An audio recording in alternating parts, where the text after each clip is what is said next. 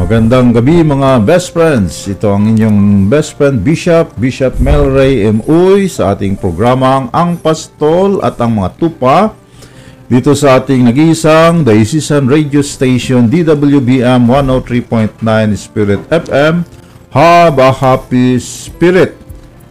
Ang ating ah, stasyon ay ating matatagpuan dito sa ikalawang palapag ng Bishop Ruben Propogo Auditorium, Centro Pastoral, Isabang, Lucena City. At syempre, meron din tayo nito sa YouTube. Meron tayong YouTube channel. Ang ating YouTube channel ay Happy Spirit Online. At ang ating ah, Facebook account Spirit FM Lucena. Okay? At uh, siyempre makakontin tayo sa Roman Catholic Diocese of Lucena na webpage, no? Matunghayan din tayo. Okay, so itong ating uh, programa ay umaabot hindi lamang sa buong Quezon, kundi sa buong sanlibutan.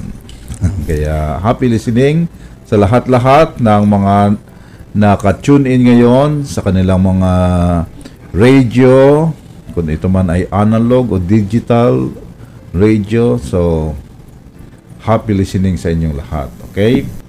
At tayo ay mapalad na sinamahan sa gabing ito para patuloy nating pag-aralan ang turo ng ating simbahan. No? Nandito pa rin tayo sa pagtalakay natin ng dokumento ng Vatican II, uh, specifically ang Constitution on Lumen Gentium at ang ating uh, ngayon nasa chapter na tayo ng mga laiko. Kaya ang ating mga kasama ay mga laiko, no? Ang tawag natin sa kanila ay pastoral lay workers of the diocese. Sila, sila ating mga pastoral na nagpapastol na mga laiko sa ating dioceses. Okay, so ang pagpapastol hindi lang sa mga pari, mga laiko rin ay nagpapastol, no? So magpapakilala sa atin ang ating uh, dalawang uh, PLWD, no? Nakasama dito ngayon. Ang sa aking kanan ay si Rene. Si Rene po ng Renato Polio ng parokya ni San Luis Obispo. Okay, yan si Brother Rene. Si Rene ng Lokban. Yes po. At sa aking namang kaliwa, Ayan, ako po ay si Victor Popoy Porniliosa. Mula naman po ako sa Parokya Lambana ni Santa Ana sa Malikboy, Pagbilao, Quezon. okay, yan si Popoy. Bagong mukha. And uh, ang kanya na uh, quarantine Quarantine look. look. Yes. Okay. Yan si Brother Popoy. Okay? Ng ah, Santa Ana. No? Yes po. Santa Ana sa Malikboy. Okay? So, ang ah, nandito na tayo sa ika 35 ah, numero ng Lumen Gentium. No? Malapit na matapos natin itong ah, chapter ng mga laiko no, sa Lumen Gentium. So ang ating ah, pag-usapan naman ngayon ay tungkol pala sa mga laiko. Ano ba yung ah, ang mga laiko ay ah, sila ba ay sila rin ay binyagan at bilang binyagan sila rin ay tumanggap ng triple mission ni Jesus. No, tatlo, ano yung tatlong mission ni Jesus? Ah, prophetic, Prophetic. Priestly, Priestly. King- Kingly. Kingly po. Okay, so prophetic, kingly, and priestly. No, so ngayon ay ating ah, pag-usapan yung prophetic mission ng mga laiko. No? So bilang mga laiko, kayo rin, mga best friend, kayo ay mga propeta. So paano nagiging propeta ang isang laiko? No, paano ba maging propeta ang isang laiko? May asawa, nag-oopisina, o nagsasaka, o nangingisda, or ah, presidente ng isang ah, malaking kumpanya, o di kaya ay security guard, o di kaya ay ah, janitor, o di kaya ay ah, nangangalakal ng ah, nangangalaykay ng basura? Or uh, nag titindala ng tuhog-tuhog, taho at ah, ng mga ice cream, kiling-kiling. so, ito lahat ay mga kanang like ko. No? So, paano maging propeta sa ganitong mga sitwasyon ng isang laiko? Diba ang propeta? Ano bang concept ng propeta? Ikaw, Brother Ren, pag sinabing propeta, ano ba ang mukha ng isang propeta? Ah, para sa akin po, pag sinabing propeta ay channel ng boses ni Lord, ng Diyos. At ang pagiging propeta, kung anong kalalagayan mo sa buhay, doon mo mapapraktis ang pagiging propeta. Kala ko ang propeta kasi yung mahab- mahabang bulbas. Ganito. Si Bupoy mukhang propeta. Talaga? Salamat. Yeah, di ba yung nasa Biblia, yung Opo. mga, Tagapagpahayag. mga propeta ay yung may mga balbas, mahabang buhok. Oh, mga yes, kwan, Bishop. To some extent, ma- ah. Matatanda. To some Ay, extent, matatanda naman, di ba naman? Bishop, no? Para po naman sa akin, no? To some extent, totoo po yung physical appearance, parang pagpapahayag mo rin kasi yon. Pero, sorry po, ah, hindi ko naisip na meron palang ganon. Pero sa akin po, yung prophet kasi, ay gaya nga po na nasabi ni Kuya Rene, nagpapahayag kasi. So, lahat ng aspeto ng pagkatao namin, ako, bilang laiko, ay isang pagpapahayag. So, kahit nga siguro nga itong appearance na to, sana na nga yun ang nakikita nila kung prophet. Pero yun po, ah, bukod naman doon, ay nagdadala kasi ang propeta ng pag-asa para sa akin. That's more important. Kahit na ano itsura ko, sana ganun ang dala nito. May, may pag-asa. Pero yun po ang aking na-imagine na, o na talagang na, na, nasa sa puso ko na, na ibig sabihin ng pagiging propeta. Mm, Dahil yung word kasi na propeta is technical na word, yung propeta at mayroon mga stereotype na mga picture talaga ng mga propeta, mga propeta Isaiah, propeta Jeremiah. Siyempre yun ang uh, napipicture ka agad ng tao. no? Yan kaagad ang napipicture ng mga tao pag magsalita ka sabi propeta, mga Moises, mga ganon, ang picture. Kaya yun ang kan. Pero yung common na concept ng propeta sa ating panahon ngayon, ang propeta ay tawag ay ah, Tagapagpahayag. o tagapagpahayag Witness o teacher. Tag-teacher. Witness din po. Mm, witness Bishop. yun. Taga yes. saksang saksi. O, saksi. Yun ay medyo, Saksi. kan yun, medyo, Saksi ni Kristo. yung mga technical yun, ha, ano, Opo, mga kan. Pero ang pinaka-common is teacher talaga. Ah, teacher. Diba? Teacher. Teacher. Dahil yung teacher kasi, pag sinabing teacher, so napipick up na kagad ng kan. Ah, yes. Opo. teacher, di ba? Sige. Nagtuturo. Pero yung teacher na hindi yung ah, matandang dalaga. Yung titingnan Pwede pa rin, Bishop. Pwede rin naman. ha? Madalang na yun ngayon. Madalang na. Para ba yung mataray na gano'n? Oo, galing- di ba ganun ang mga kanaman ng ah, mga stereotype Oh, na stricto. kana mga Oo. teachers yung mga kwan talaga, yung mga talagang ah, stricto tapos sa ano ba? Pag sinabi mong teacher eh talaga. Hindi ka hindi mo malilimutan eh, no? Oo.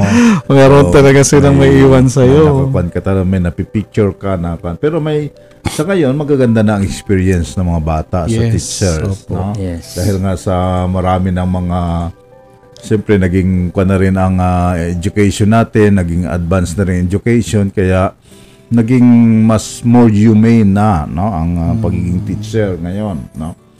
So pero naman yung iba kasi ang teacher ay kinukuha nila as a profession. Yes. nasa profession din no? Ang isang extreme niya yung pagiging ah, pagiging stricto no, yes. disciplinarian mga kwan tapos isang extreme naman is yung siyempre yun talaga ang panang mga kwan ngayon mga bata ay kukuha anong kursong kunin mo teacher bakit ay mataas ang sweldo Oh. Diba? pag sa Opo, public pero opo. sa private mababa Ay na. Para sa Mary. Yeah. oh, Mary Hill ay pero hindi naman mababa. Hindi po, siyempre. Oh, O, yun. di Oh, competitive naman ang Mary Hill. competitive Siyempre. naman ang ah, sweldo ng Mary Hill. Hindi Opo, naman kailangan ganun. naman po kasi. Pero pag yung mga kwan, Karaniwang private. oh, pag yung Nazareth sa Padre Burgos, yun talaga. Ay, mission talaga, mission. Mission eh. talaga, mission mission school kasi. yun. Ha? So, so yun ang dalawang ah, parang pa na extreme na concept ng ah, teacher, no? Pagiging kwan lang sa profession dahil sa sa kwan lang, yung economic Yes. economic benefits lang, no? Or pagiging yung disciplinarian, stricto, masungit, no? so, yun ang mga extreme. Pero mayroong sa gitna naman mga teacher, no? Yung mga talagang mother, kwan talaga na teacher, may mga motherly care na teacher, talagang ah, ginagabayan ang. Opo. Bukasyon nila ang pagiging ah, teacher. Oo, ang bukasyon nila ang teacher, Ako, no? bishop kasi ako, naging teacher din po kasi ako. At sa karanasan ko ng pagiging teacher, meron po akong hindi nalilimutang linya. Ah, yung sinasabi na, they don't care if you know. What they want to know is if you care. Kaya ang kailangan ng teacher ngayon ay hindi lamang nagtuturo dito sa isip, kundi nagpapadama rin ng concern. Mm-mm. Yun po yung isa na nakikita kong kailangan-kailangan ng mga estudyante. Kakalungkot lang po ngayon dahil Mm, masyadong sa online na lang ang lahat, Online, no? Kaya wala, na wala yung... masyadong mahirap na yung kwan, no? Dahil iba yung care kasi talaga kay mapapadamay mo yung care niya sa physical na contact, no? O Yes. sa kwan, yung yung talagang nandyan ka sa harap, Mm. no? Face to face na kwan. Pero Opo. pag yung sa online, parang ang hirap naman mag-care. Opo. Makikinig ka lang. ako po bilang estudyante, meron po ako natatandaan ng isang subject ko na ako hirap na hirap. Pero nung pong kinausap ako ng teacher ko sa sarilinan, aba, ay nag-improve. Kasi po parang na, na, naparamdam niya sa akin, ah, maganda itong subject na ito, ganyan. So, beyond na the learning sa isip, parang mahalaga po talaga matouch yung kalooban ng tao. So na nakuha ni Brother Popo yung concept ng teacher, no? Na they, ano yon Hindi ko na-memorize. Ah, they don't care if you know. What they want to know is you, You care. Okay, so they don't care if you know what they They want. want to to know know if is you you care. care. no? So ganun ang teacher, no? Talagang may care, no? May pagkalinga, may pagkalinga sa kanyang tinuturuan, no? May pagkalinga, may pagmalasakit sa tinuturuan, no? At ito yung kanatin sa mga laiko, no? So hindi naman lahat ng laiko ay teacher na magti-teach, magtuturo sa Opo. kan, no? Pero paano yung kanyang prophetic mission? Mission. Paano yung pagiging teacher ng mga laiko? No? So dito siguro yung sin- sinabi mong yung pag-care, yung Opo. caring, yung pagkalinga, yung pagmalasakit, no? Na marami sa atin na mga laiko ay nakakapagturo sila sa kanilang pamilya or kanilang mga kaopisina o sa kanilang mga mga subordinate or sa kanilang mga boss. Nakakapagturo sila or sa mga tao na nakasalamuha sa palengke o sa kung saan saan man nakasalamuha sa pamamagitan ng hindi yung pagtuturo talaga na abakada or yung sa textbooks na pagtuturo kundi yung pagiging may malasakit no?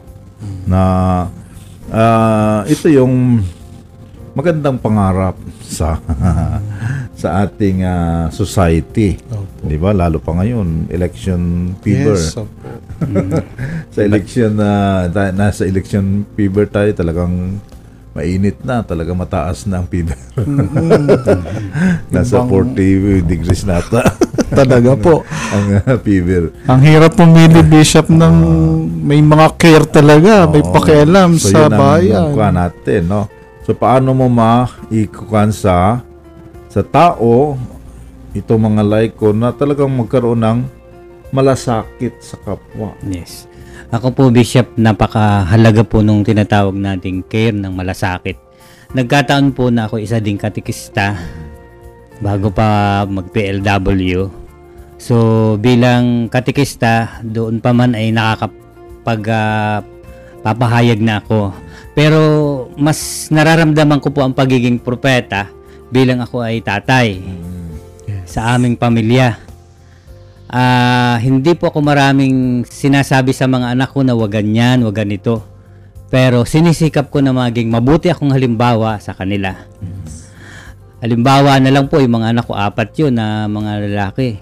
Hindi ko sinasabing huwag kayong mag-inom. Pero nakikita nila sa akin. Hindi ka umiinom. Ah, umiinom din. Akala ko hindi ka umiinom. Pero yung Pero hindi yung- talagang ano, lasing, mod- moderate ano. na pag-iinom. So, Kaya hindi mo makikita na ang mga anak ko ay dumadating na nagwawala, nag So, saka madalang. 'Yun. At Talagang bukod po doon ay di Sosyalan lang Mm, natin, Opo, no? opo. Pag may okasyon. Ako po yung naging office boy din. Doon ko po makikita na kahit hindi ako nagsasalita na ganito dapat, ganyan dapat, eh, yung po bang ramdam ko na, ay, nayan si Kuya Rene. Ah, yes. Ay, para po bang naalala nila si Lord?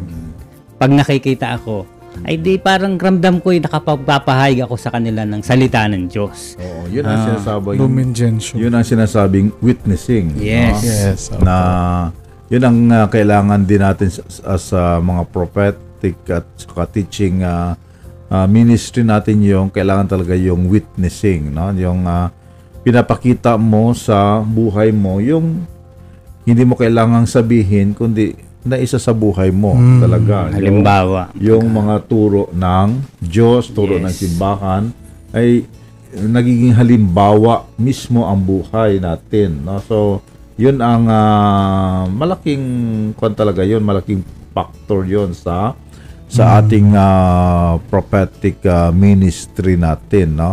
Yung pagsasabuhay, no? 'Di ba yun ang sabi ni ni Paul the Sixth, no? Opo, no? Da, kailangan talaga natin ang mga witness. Kailangan natin ang mga witness. At yung witness ay talagang hindi lang siya basta nagtuturo, talagang nagsasabuhay ng kanyang itinuturo. No?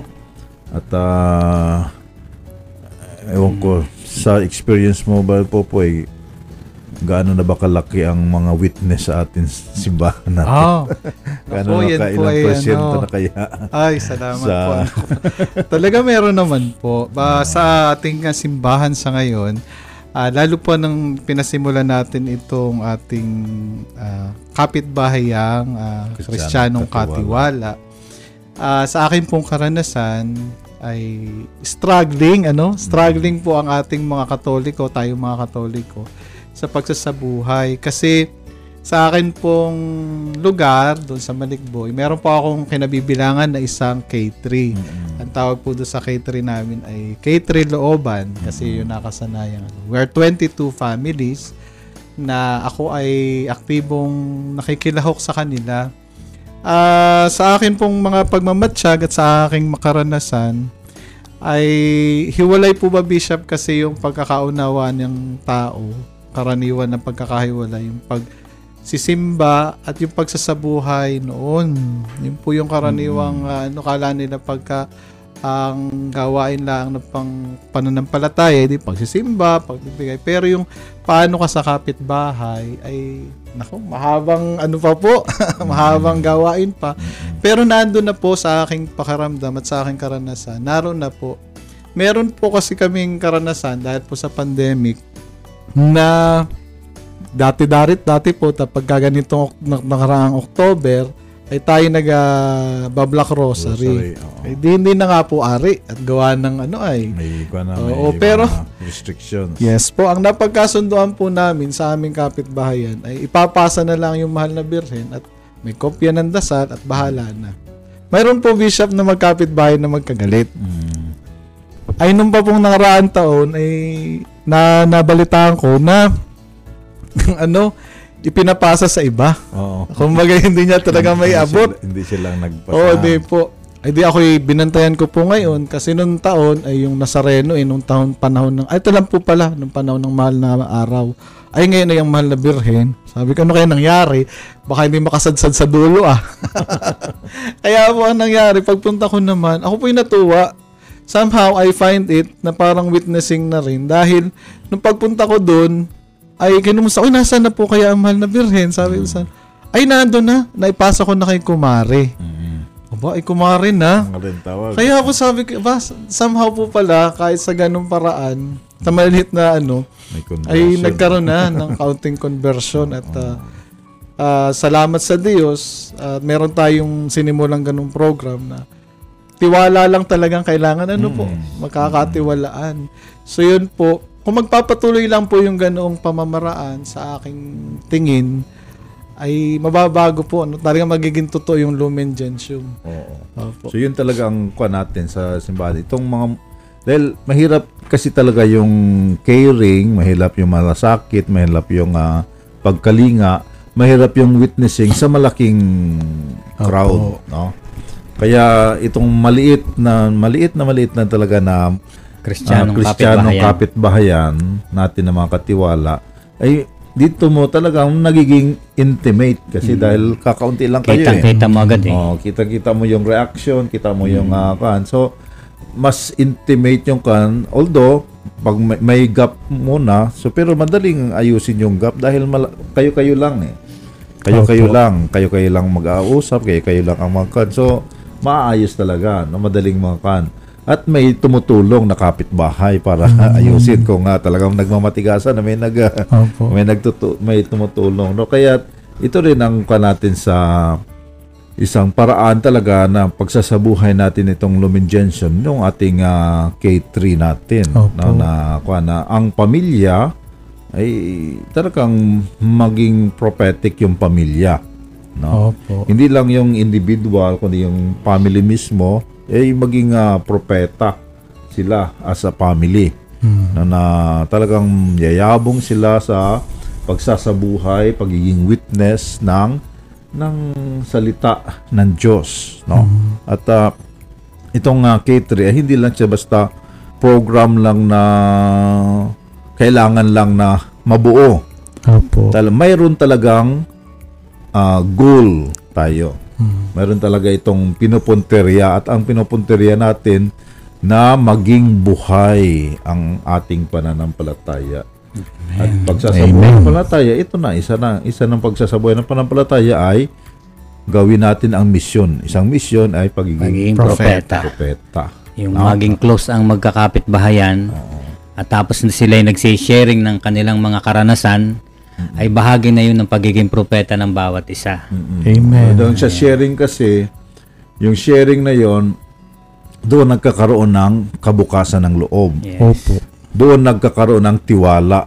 no? Tama po. Dahil kaya ang magkakapitbahay ay nag-aaway-away dahil sa walang tiwala. Bakit walang tiwala? Dahil hindi nagkakausap. Hindi Hindi magkakilala. nakakarinig lang sa ka- kapitbahay, narinig lang sa kapitbahay, narinig sa kapitbahay, narinig sa kapitbahay. Pero hindi sila mismo nagkakausap. Pero dito sa K3, nagkakausap. Opo. Di ba?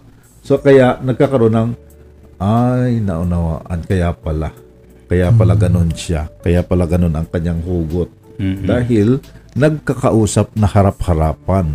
Hindi naman nag-uusap na talaga doon sa kanilang problema. Ang pinag-usapan nila ay salita ng Diyos. Amen. Opo. At salita ng Diyos ang kanilang pinag-usapan. Pero nabubuksan yung kanyang damdamin, nabubuksan Yan, ang kanyang ah, mga saloobin. Mm. At yung isa naman na, na nakikinig ay nag, Nakaka-relate. nag-observe lang siya. Ay, ito yung uh, kung ano-anong nasa isip niya. Pero nang narinig na yung sharing, natanggal na yung mga prejudices. Yes. No? Natatanggal Kasi personal na nilang Opo. nakikinig eh. Oo. Nakaka-relate na pati. isa- Isa-isa na wawala yung mga prejudgmental, Mm. yung mga yung mga bias, so nawawala yun unti-unti, no? Pero hindi yan madali talaga. Dahil uh, una, Nasa proseso. O proseso yan. Una ang hirap mong i-gather. Yun nga po. Yung simula, ang talagang ano, Kami bishop po yan, no, yung natat, nat, nagagawa lang namin, parang akauntian, yung mga katiwala namin Oo. dun sa MSK, kami po ay wari ko yung nasa, walo kasi yung aming K3 dun sa MSK namin, ay di may dala-dalawa, ganyan. Minsan labing dalawa lang kami, na-try namin. Pero pag nag-share na po ng Word of God, talaga pong bumabalik-bumabalik sa pamilya. Oo. At Yung- yung, dahil yung labindalawa malaki na nga eh. Opo, opo. Hindi na makakaikot talaga yung kan sa isang sharing lang, ubos ng Ubus ubos. na. Kaya po. kaya kaya kuminsan ay mahahati mo pa yun eh. Kaya, Oo. Oo. Kaya yung Para sampo nga ay talagang ah, malaki na rin kuminsan yung sampo. Mm. Ah, pan. kahit po halimbawa isa lang o tatlo yung o tatlo halimbawa lang man, ano pag nag-sharing na po yung iba kahit hindi naka-imik para po bang nakaka-relate sila? Hmm, lalo pa nga pinag-uusapan karaniwan anong nangyayari sa pamilya? Tapos yun naman may baon kasi na action na gagawin. Kaya para po lagi naming pinapalala na baka mauwi sa chismis eh pero yung, ah, yung action response. yung action ng kasunod parang ah, kaya po pagkatapos na halimbawa oh, nagkakakumustahan kumusta na ano nangyari na gano'n Tsaka, yun, nagkakaroon ng project dahil sa action response na yun. opo opo Pero ang Ganun. mahalaga doon talaga, habang nagkakwento ng buhay niya, yung nakikinig ay Siyempre tayo, pag nakikinig tayo sa kwento sa atin ng ibang tao, Iba eh. nakikinig tayo pero kung ano yung naglalaro Okay. sa isip natin. Pero pag yung kwento na sa salita ng Diyos, opo ang buhay mo, kinento mo ayon sa salita ng Diyos, hindi yung naglalaro sa isip mo kung ano yung mga hmm, maniwala sa iyo. Alam ko naman. Salita ng Diyos yun eh. Iba, iba yung pa natin na kundi ay unti-unti, ay kaya pala, okay, so wala na yon ay kaya pala ganun siya okay naintindi naunawaan ko na yon hindi ko na hindi ko na yon na kukuha sa kanya.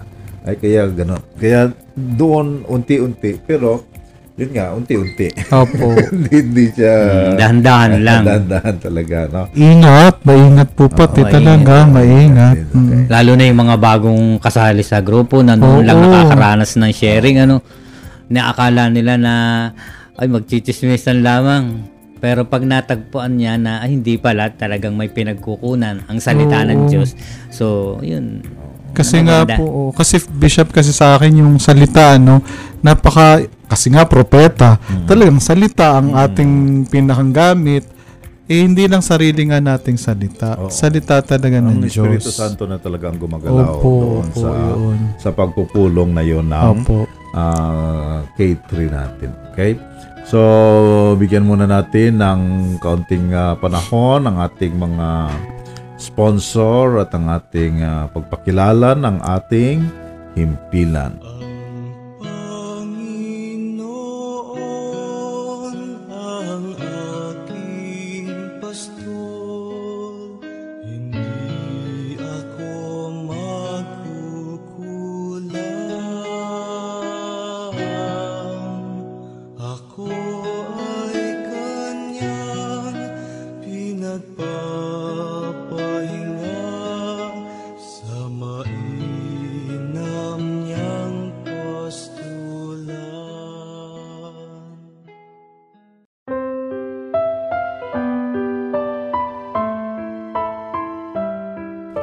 Magandang gabi uli mga best friends. Ito pa rin ang inyong best friend Bishop, Bishop Melray M. Uy sa ating programang Ang Pastol at ang mga tupa dito sa DWBM 103.9 Spirit FM Haba Happy Spirit. Ang ah, ating ah, stasyon ay nandito sa second floor ng Bishop Ruben Propogo Auditorium, Centro Pastoral, Isabang, Lucena City. At ah, mayroon din tayong ah, YouTube channel, Happy Spirit Online. Ganon din ang ating Facebook page, ang Spirit FM Lucena. At mas subaybayan nyo rin sa webpage ng Roman Catholic Diocese of Lucena. So, itong ating ah, programa na nagtatalakay tayo ng mga turo ng simbahan sa ating pang-araw-araw na buhay. Gamit natin ngayon ay ang Lumen Gentium at nandito tayo sa chapter ng mga laiko, chapter 4. At ah, kasama natin sina Brother Rene at Father Popoy, mga pastoral lay workers ng ating diocese. Kasama rin natin si Brother Anjo, ang ating ah, technician, no? Okay, so pinag-uusapan natin dito yung prophetic ah, mission natin ng mga laiko, no? So bilang laiko, tayo ay tumanggap din ng ah, misyon ni Jesus ng pagiging propeta. Ibig sabihin, ang pagiging propeta ay pagiging teacher. Ang ibig sabihin ng pagiging teacher ay pagiging saksi, witness, no? pagiging tagapagpatutuo ng mga salita ng Diyos. No? At ah, napag-usapan natin dito ang ah, mga pagpapatutuo ng salita ng Diyos sa ating K3, no? yung ating programa sa diocese natin. Ito yung ating um, susog doon sa ating ah, MSK, ang ating K3 para mas lalo pang maging aktibo yung ating mga MSK. So atin itong uh, dinagdagan pa ng ah, counting ah, counting sahog ang K3 or uh, kapitbahayang Kristiyanong Katiwala. Okay? So at isa dito ang sila sila na mga PLWD, yun ang kanilang mga ginagawa no, sa parokya na alalayan sa pag ah, tubo sa paglago itong ating mga K3 no sa mga MSK no. May mga MSK na mga parokya so pero yung mga MSK natin ay masyado pang ah, pan masyadong malalaki at masyadong impersonal pa no so wala akong masyadong ah, contact sa sa isa't isa kaya pinaka natin sa magkakapit-bahay at doon sa magkakapit-bahay nagkakaroon na ng buhay ang mga sambayanan, munting sambayanan na ito, no? At yung pagsasabuhay na yan ay sa pamagitan nga ng pagiging mga propeta. Okay. So, ikaw, brother ah, Rene, ikaw ay so mayroon ka mga K3 na kinakuan, no? Or MSK. Sa amin po sa Lukban ay wala pa pong talagang tinatawag kaming K3 pero MSK. yung MSK po na mayroon na po dong mga kanya-kanyang katiwala. Dahil ah, ngayon pa lang po kami nagbabalak na taon na formal na talagang yung isang MSK kapag sila ay mm, mataas ang bilang sa 15 saka po namin nahatiin. At sa kasalukuyan po ay meron na po sa kami dong mga tinatawag na katiwala. Pag hindi MSK ang tawag namin dun sa mga area ng isang kawan. Pero nung mga nakaraan pong panahon, kami po ay nagkakaroon na ng mga prayer meeting. Yung sinasabi po ni Pupoy, doon makikita yung kaibahan. Medyo marami, hindi nakakapag-share lahat. Yan. Yung ah, prayer meeting kasi maganda 'yon sa pampagana. Opo, Yes, opo. Tama. prayer meeting. Kaya kailangan din 'yon. Kailangan din yun. once a month may prayer meeting, pampagana 'yon. Yes. Kailangan kasing sumayaw-sayaw eh. kailangan din sumayaw-sayaw ng mga kan. Naghahanap din ng sayaw yung mga matatanda at saka yung mga bata.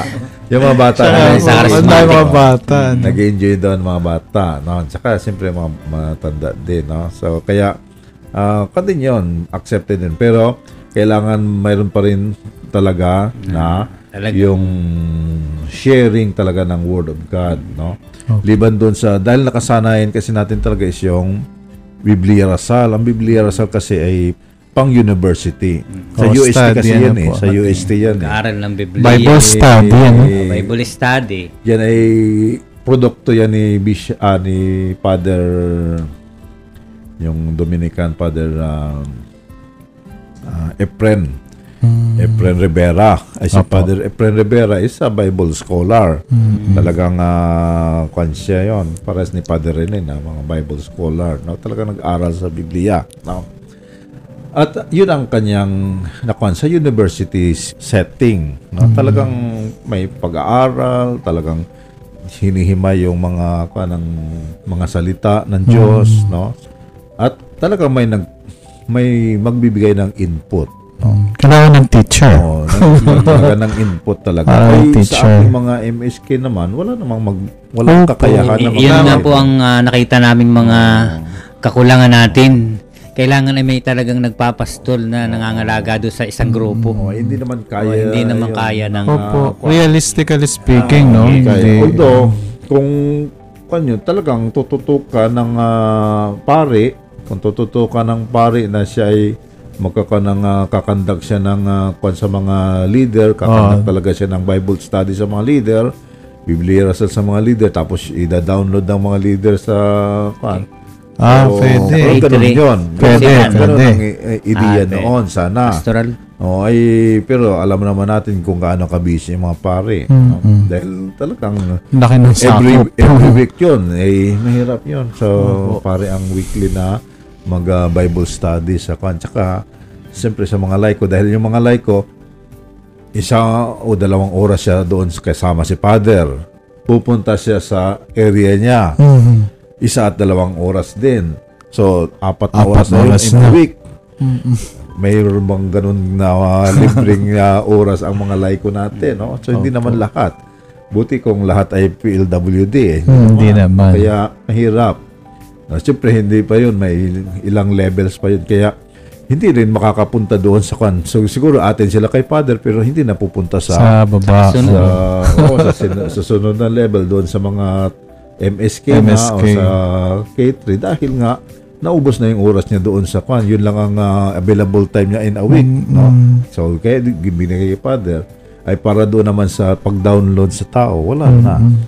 So, kaya yun ang kwan. So, pero itong, itong ginagawa nga natin na bagong kwan, although hindi naman siya bago, yung ah, seven steps Yeah, na may steps. Bible, may action response ay ito ay kung talaga ito suited para sa mga BEC talaga Opo. sa mga MSK ito talaga yung ah, ito talaga yung pattern na na develop sa kwan ito sa Latin America nila na develop Mm, para ah, sa Bible BEC. sharing para sa mga BEC na walang yung mga nagpapacilitate ay sila-sila lang. Walang walang alam sa Biblia walang alam sa apa pero ang alam lang tinuruan lang paano sundan yung proseso. Yun lang. so sundan mo lang yung proseso tapos kuan ganon. Tapos marunong na lang mag maghikayat na sa mga kamembro na Mag-share. mag-share. Opo, yun. Pan, yun lang ang abilidad niya. Marunong siya, oh, ikaw naman, Mare, ikaw naman, kumpare, anong masasabi mo? Opo, yun. Bakit, bakit, bakit mo nasabi ito? Ano bang, ano bang hugot mo? Bakit yung salita na ito napili mo? Mga ganun lang, di ba? Simple lang po. Oo, simple lang na kwan. Yun lang ang kakayanan ng facilitator.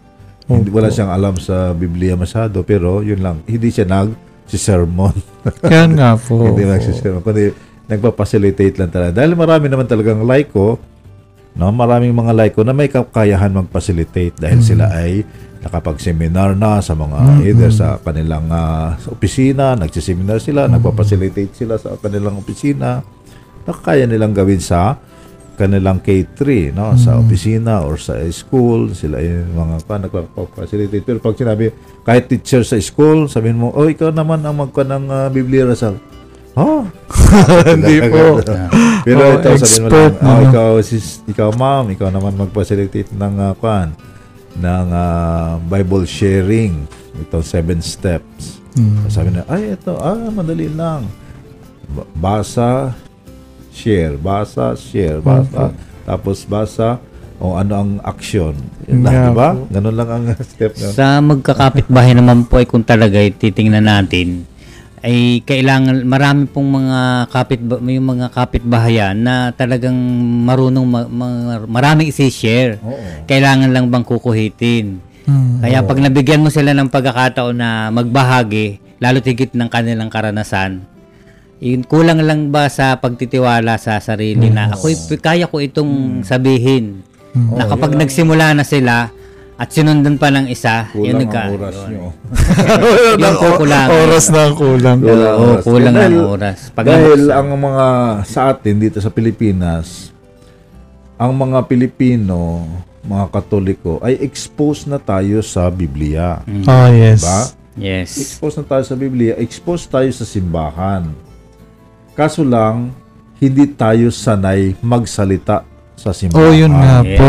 yun po. Yan po po ang ba? ayaw ng marami. Oh, hindi siya sanay magsalita Ay, sa simbahan dahil yun lang, sinanay tayo na makinig lang sa sermon. Yun nga, Bishop. Sabi ko nga, eh, alam ko marami kayong sa loob. Hindi, halimbawa po, din nagmisa nga, Sunday. Tapos yung gospel na yun din, ang pag-uusapan doon sa ano, binabalikan na lang ng mga tao, eh, sabi ni Father ay ganun, ganun ano. So parang Naka-pattern pa sa pattern pa rin doon, which is also good. Kaya lang sabi ko nga, ang kagandahan po na nagkakaroon ng sharing, eh na nailalagay mo dun sa sitwasyon mo. Kasi sa loob ng simbahan hindi ka makareact. Ano? Nakikinig ka lang. Pero paglabas na pala yun meron na tayong kakayanan na maging propeta na maipahayag din. Ano yung ating side dun sa sinabi ni Father na yun? Ano yung ating karanasan specifically? At ano pa yung pwede nga nating gawin? Mapapansin po ninyo, eh, kapag yung binibigyan ng task na mag-share, yung tanggin-tanggi. yan oo Kung alin pa yung inaakala natin, nakilala natin, ito ay magaling mag-share, ito ay ano, ayun ang tanggin-tanggi. Kaya naman pag sila ay nakapagsimulang mag-share nga, ayun, halos hindi mo na siya mapigil. Ah, dahil pag ah, nag-umpisa talaga, eh talagang, ah, dahil punong-puno sila namang ng kwan eh, na experience eh. Ang Dami naman talagang karanasan opo. nila sa sa buhay, sa pamilya, sa simbahan, sa public na buhay nila sa Mm. opisina o kung saan-saan man sila. Marami talagang pipick up talaga ang tao. Yun nga lang talaga ay kailangan lang talaga natin na maturuan sila yung yung kana, yung tiwala sa Opo. ano, yung pagiging katiwala na pa natin yung motivation ng kailangan. yung pagiging katiwala. Kaya ito yung ah, pagiging teacher, na pagiging propeta. Mm. So, yun pa ang ah, kailangan pa talagang ah, mai pa conscious, maging conscious Yes. ang mga ka- katoliko, no, na ah, tayo ay prophet, no, na sa ating mga simpleng ah, galaw, kilos, turo, o sina, sinasabi, tayo ay nakakapagbahagi, nakakapag ah, turo tayo. Minsan kasi, yung sa pamilya, bibiro-biroan lang, tapos tinutokso, mga, mga maliliit na bata, tinutokso, mga ganyan, mga ganyan. Ay, yung tukso na yon napipick up ng bata, pero yung, ah, yung mga kwan, wala sa kanila, pero green na pala. Oo. Sa tukso, di ba? So, yun ang napipick up nila, yung green. Yun ang natatanda nila. Kanya na Kaya mag-iingat, no? Kaya, uh, masabi natin yun, eh bakit saan nyo nakuha yon ng mga bata? Ay doon sa tuksuan lang ng matatanda. Mm. Di ba? Mga tukso-tukso lang ng matatanda. So, dahil hindi nagiging conscious doon sa kwan natin, no? sa ating prophetic role natin Yes. na ah, kala natin mga tuksuan lang eh, dahil kasiyahan ay nag enjoy na yung maliit na mga musmus ay Katuwaan. pinagkakatuwaan ng mga matatanda either paiyakin or pa, pasayawin o kung ano-ano. Pero kuminsan ay nagiging scandalous na sa mga bata. Pero Opo. para sa bata ay sabi niya ay kinukuha niya sa kanya ng matatanda. Baka nga okay Kaya nga, kaya nga Bishop, no, yung kumisan ngayon tinatanong, bakit ganito ng mga kabataan ngayon? Ay, talagang babalik ang tanong, ano ba nang ginawa nating matatanda? oo hindi Yun- naman yun kaya ng bata Oh, hindi mangyayari na ganun. Kaya po, ngayon, ngayon sa, sa prophet, yun po, napakaganda. Nakasama natin si Kuya Rene. Oo. Ilan yung anak niya. Na doon talaga nagsisimula pala na through the family ay yung mga example ng mga magulang. Ako po ah, personally, kaya po siguro ako ganito, dahil nakita ko yung magandang ah, example ng aking mga magulang. Doon na, wala nga pong sabi nga ni Kuya Rene, wala namang maraming sinabi pero nakita ko yung ginagawa. So, nung dugsong ko lang po doon sa sinabi ko kanina na ang propeta ay nagdadala ng pag-asa. Dahil sabi natin, mga kabataan, pag-asa, no? Pero bakit ganyan? Kung nawawalan tayo ng pag-asa, ibig sabihin lang, meron tayong pagkukulang. Nagkulang ang marami sa atin o marami sa mga sa mga katoliko ng pagpapasa nun. And kung para yung, yung pagkakaunawa ko rin kasi dun sa prophet nga ay may pag-asa pa kasi. No, lalo sa nangyayari ngayon, may pag-asa.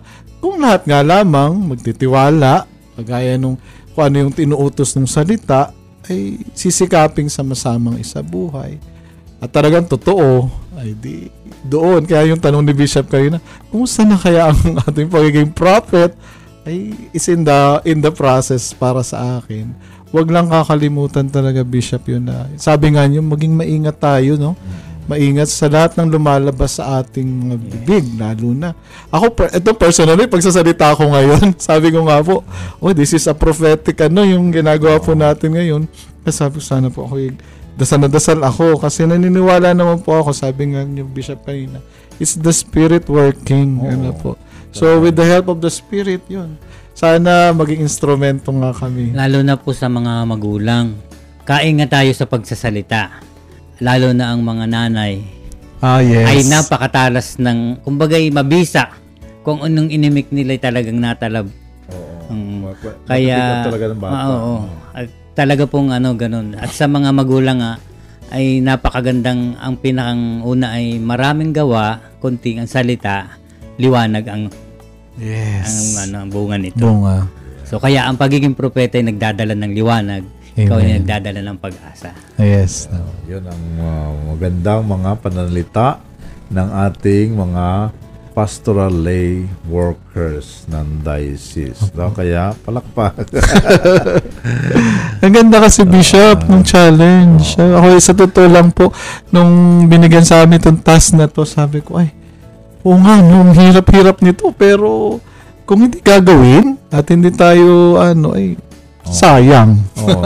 Well, actually, maganda talaga itong kanang lumin, itong kan sinasabi sa atin ng Vatican II.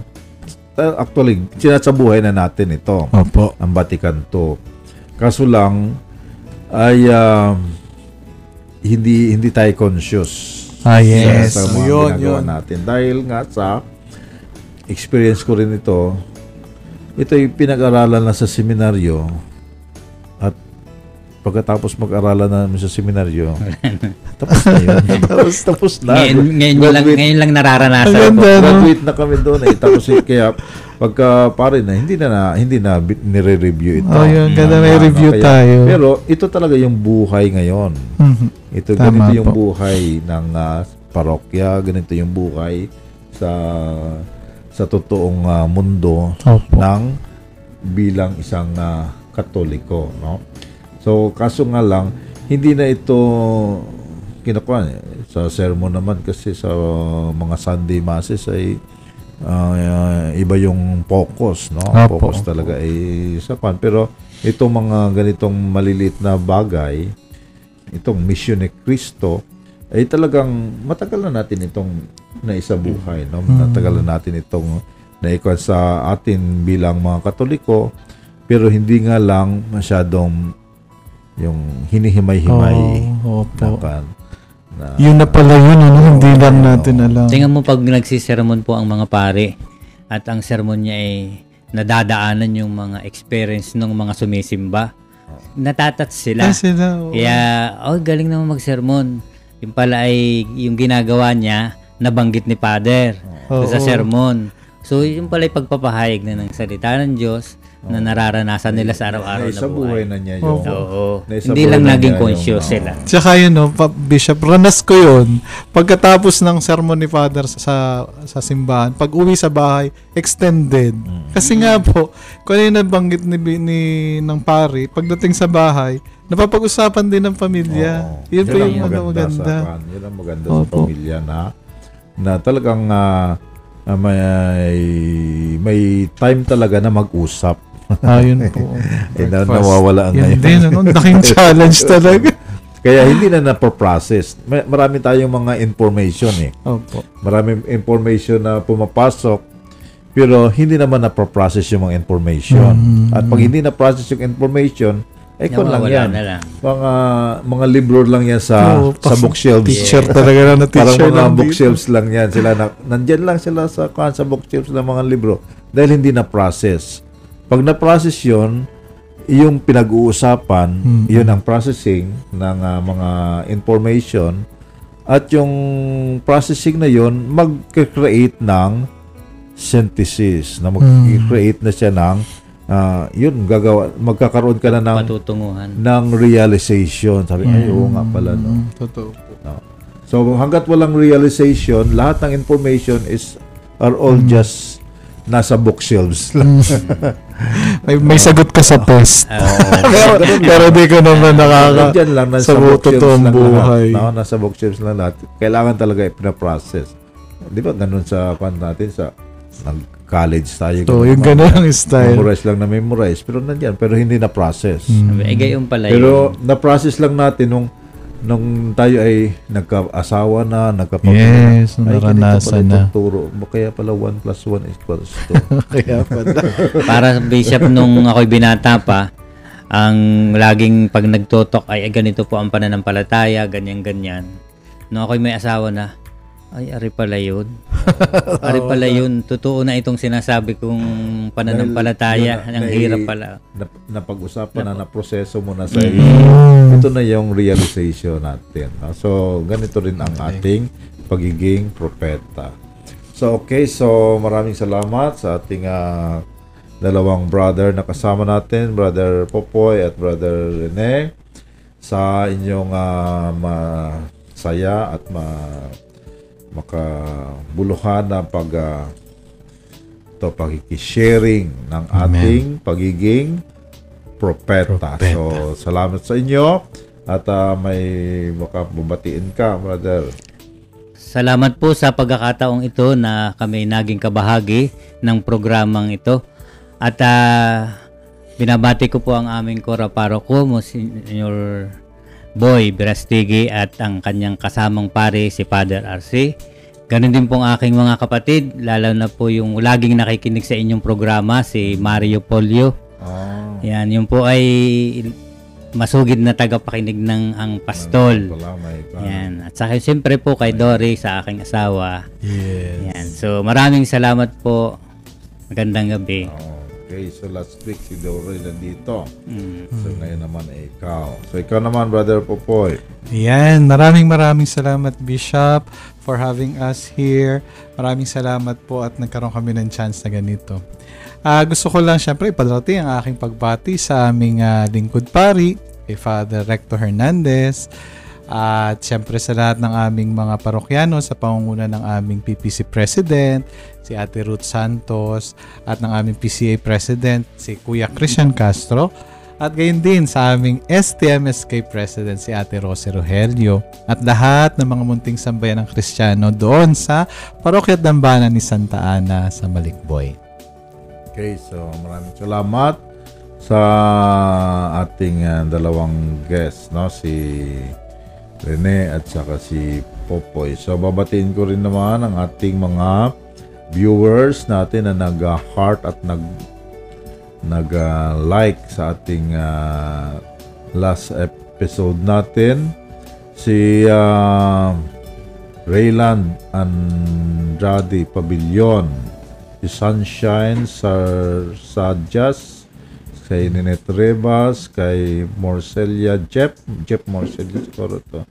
Jonel Valles Alagon, si uh, Arcele Mendoza din at si Malu Pisara no? at so yun ang ating mga nagpuso at nagkuha no so happy listening po sa inyo at sana ay uh, marami kayong natututunan sa ating mga iba't ibang episode natin no? At uh, so naka 496 tayo last time no, na ating uh, viewers no? 496 no, marami na rin no? Marami tayong viewers. So happy listening po hap- happy viewing po sa inyo. Siyempre yan ay dahil kay ah, sa ating magaling na technician si Brother Anju Kung hindi dahil kay Brother Anjo, hindi gumanda ang ating ah, video. At ah, binabati ko rin siyempre ang ating mga kaparian na nagbe-birthday. No? So, happy birthday kay ah, last uh, kwan pa ito, no? Last Sunday kay Father Encio ng Ripia. Siya ang parish priest ng St. John, John Paul II. sa Bungoy, no? At si Father Rolly Marasigan ng uh, Adjes. So, happy birthday kay Father Rolly Marasigan last Wednesday. Na, si Father Rolly, siya ang parish priest ng Atimonan sa Our Lady of the Angels. No? And then, sa bukas linggo ay birthday ni Father Joe Dural. Siyempre, mga madre nakikinig dyan sa MCST. So, pakibati na lang kay Father Joe. happy birthday. At kay Monsignor Oka naman sa lunes, ay nanlayo na niya. Nandun na siya sa General Luna. General General. Luna. No, si Monsignor Oka. So, happy birthday kay Monsignor Oka. Pero makakarating pa rin doon. Nakikinig siya doon. At ka-birthday rin niya si Father ah, ah, Lloyd, Father Romeo Padillo, no, ang rektor ng SARS ngayon. At si Father Archie Hasela. No? So, si Father Archie ang ating Social Action Director sa nasa Candelaria si Father Archie. So, happy birthday sa kanila. Okay? At syempre, maraming salamat sa inyong mga pagbati noong ah, lunes sa aking anniversary at maraming salamat sa mga nag-donate ng kanilang dugo. Hindi namin yung dinugo. Kundi Hindi ginawa. ginawa sa ginawa natin dahil marami ang nangangailangan ng dugo. No? At kakaunti na ang nagdo-donate dahil nga takot pumunta ng Hospital. hospital. Pero ginawa yung donation dito sa Centro Pastoral. Okay? At ah, happy anniversary rin ng last Wednesday kay Father Libby Borgos no? sa ang parish priest ng Saint Bonaventure sa Mauban. So, happy listening po sa ating mga kaparian sa buong diocese ng Lucena. So, sana ay patuloy na maging maayos ang ating mga kalusugan at ah, patuloy na maging maganda ang ah, takbo ng ating mga mga MSK at siyempre ang ating balik handog no so pinapractice na natin ngayon ang hating kapatid na mga kaparian natin so yung ating minister share ay hinahati-hati bilang magkakapatid kaya yung maliit na parokya ay nakatutulungan ng malaking parokya. Ang malaking parokya tumutulong sa maliit na parokya. Hating kapatid. so wala nang maliit, walang malaking parokya. Pare-parehas na tatanggap na ating mga kaparian. Pero siyempre, iba pa rin yung Paris Fund. Mas malaki. sa parokya. Di, parokya. Pero yung kanilang ah, yung minister share ay Pare-pareho. Hindi naman parehas talaga dahil siyempre may may kuya at may bunso. Okay, so the special thanks din sa Mr. Donut Lucena plant natin sa kanilang binibigay na donut boxes ng donut sa ating mga guests no sa kay manager Ro Kugon at kay Malin, kay Sai, kay Glenn at syempre kay Sir Oli Habin ang kanilang operations manager ng Mr. Donut. Okay? So thank you, thank you sa Mr. Donut. Syempre, sa kay ah, Ma'am Michelle Cadiz. No? Ang ating best friend na si Ma'am Michelle Cadiz. At sa kay Miguel, Michael. Okay? So, happy listening. At syempre, happy listening din sa ating ah, sponsor din, nagpapa-snacks din sa atin dito, ang Labarida Pizza House. Nina Epoy at Arlene at kanilang mga anak, si Princess at si Angel. Okay, so happy listening po sa inyo. So yung um, Labarida Pizza House at yung coffee shop ni Angel no doon sa Candelaria. At siyempre sa pasalamat din tayo sa Mount Carmel Diocesan General Hospital, ka, sa Mary Hill College, ganun din sa St. Ferdinand Cathedral. Okay, maraming salamat. At kay Dr. Kataruha din, Dr. Nancy Kataruha, maraming salamat sa mga bakuna na pinamimigay mo sa ating mga kaparian no at sa mga iba pa na mga personnel ng diocese na hindi maka-access sa bakuna ay siya ang nagpan sa atin tumutulong okay so thank you sa kay Doktora Kataro at sa iba't pa pa nating mga tagapakinig so happy listening po sa inyo sana ay patuloy kayong ah, matuto, patuloy pa tayong lumago, patuloy pa tayong maglakbay. No? Ito yung paanyaya ni Pope Francis, synodality, synod and synodality natin. Patuloy tayong maglakbay, magkakasama tayong matuto, magsasama tayong mag-aral, magkasama-sama tayong magkwentuhan tungkol sa ating pananampalataya. So sa lahat sa inyo, happy listening po sa ating lahat. Tanggapin ninyo ang aking pagbabasbas, sumayin niyo ang Panginoon. At At sumayo rin. Pagpalain ako kay dakilang Diyos, Ama, Anak at Espiritu Santo. Amen. Amen. And thank you po. Salamat.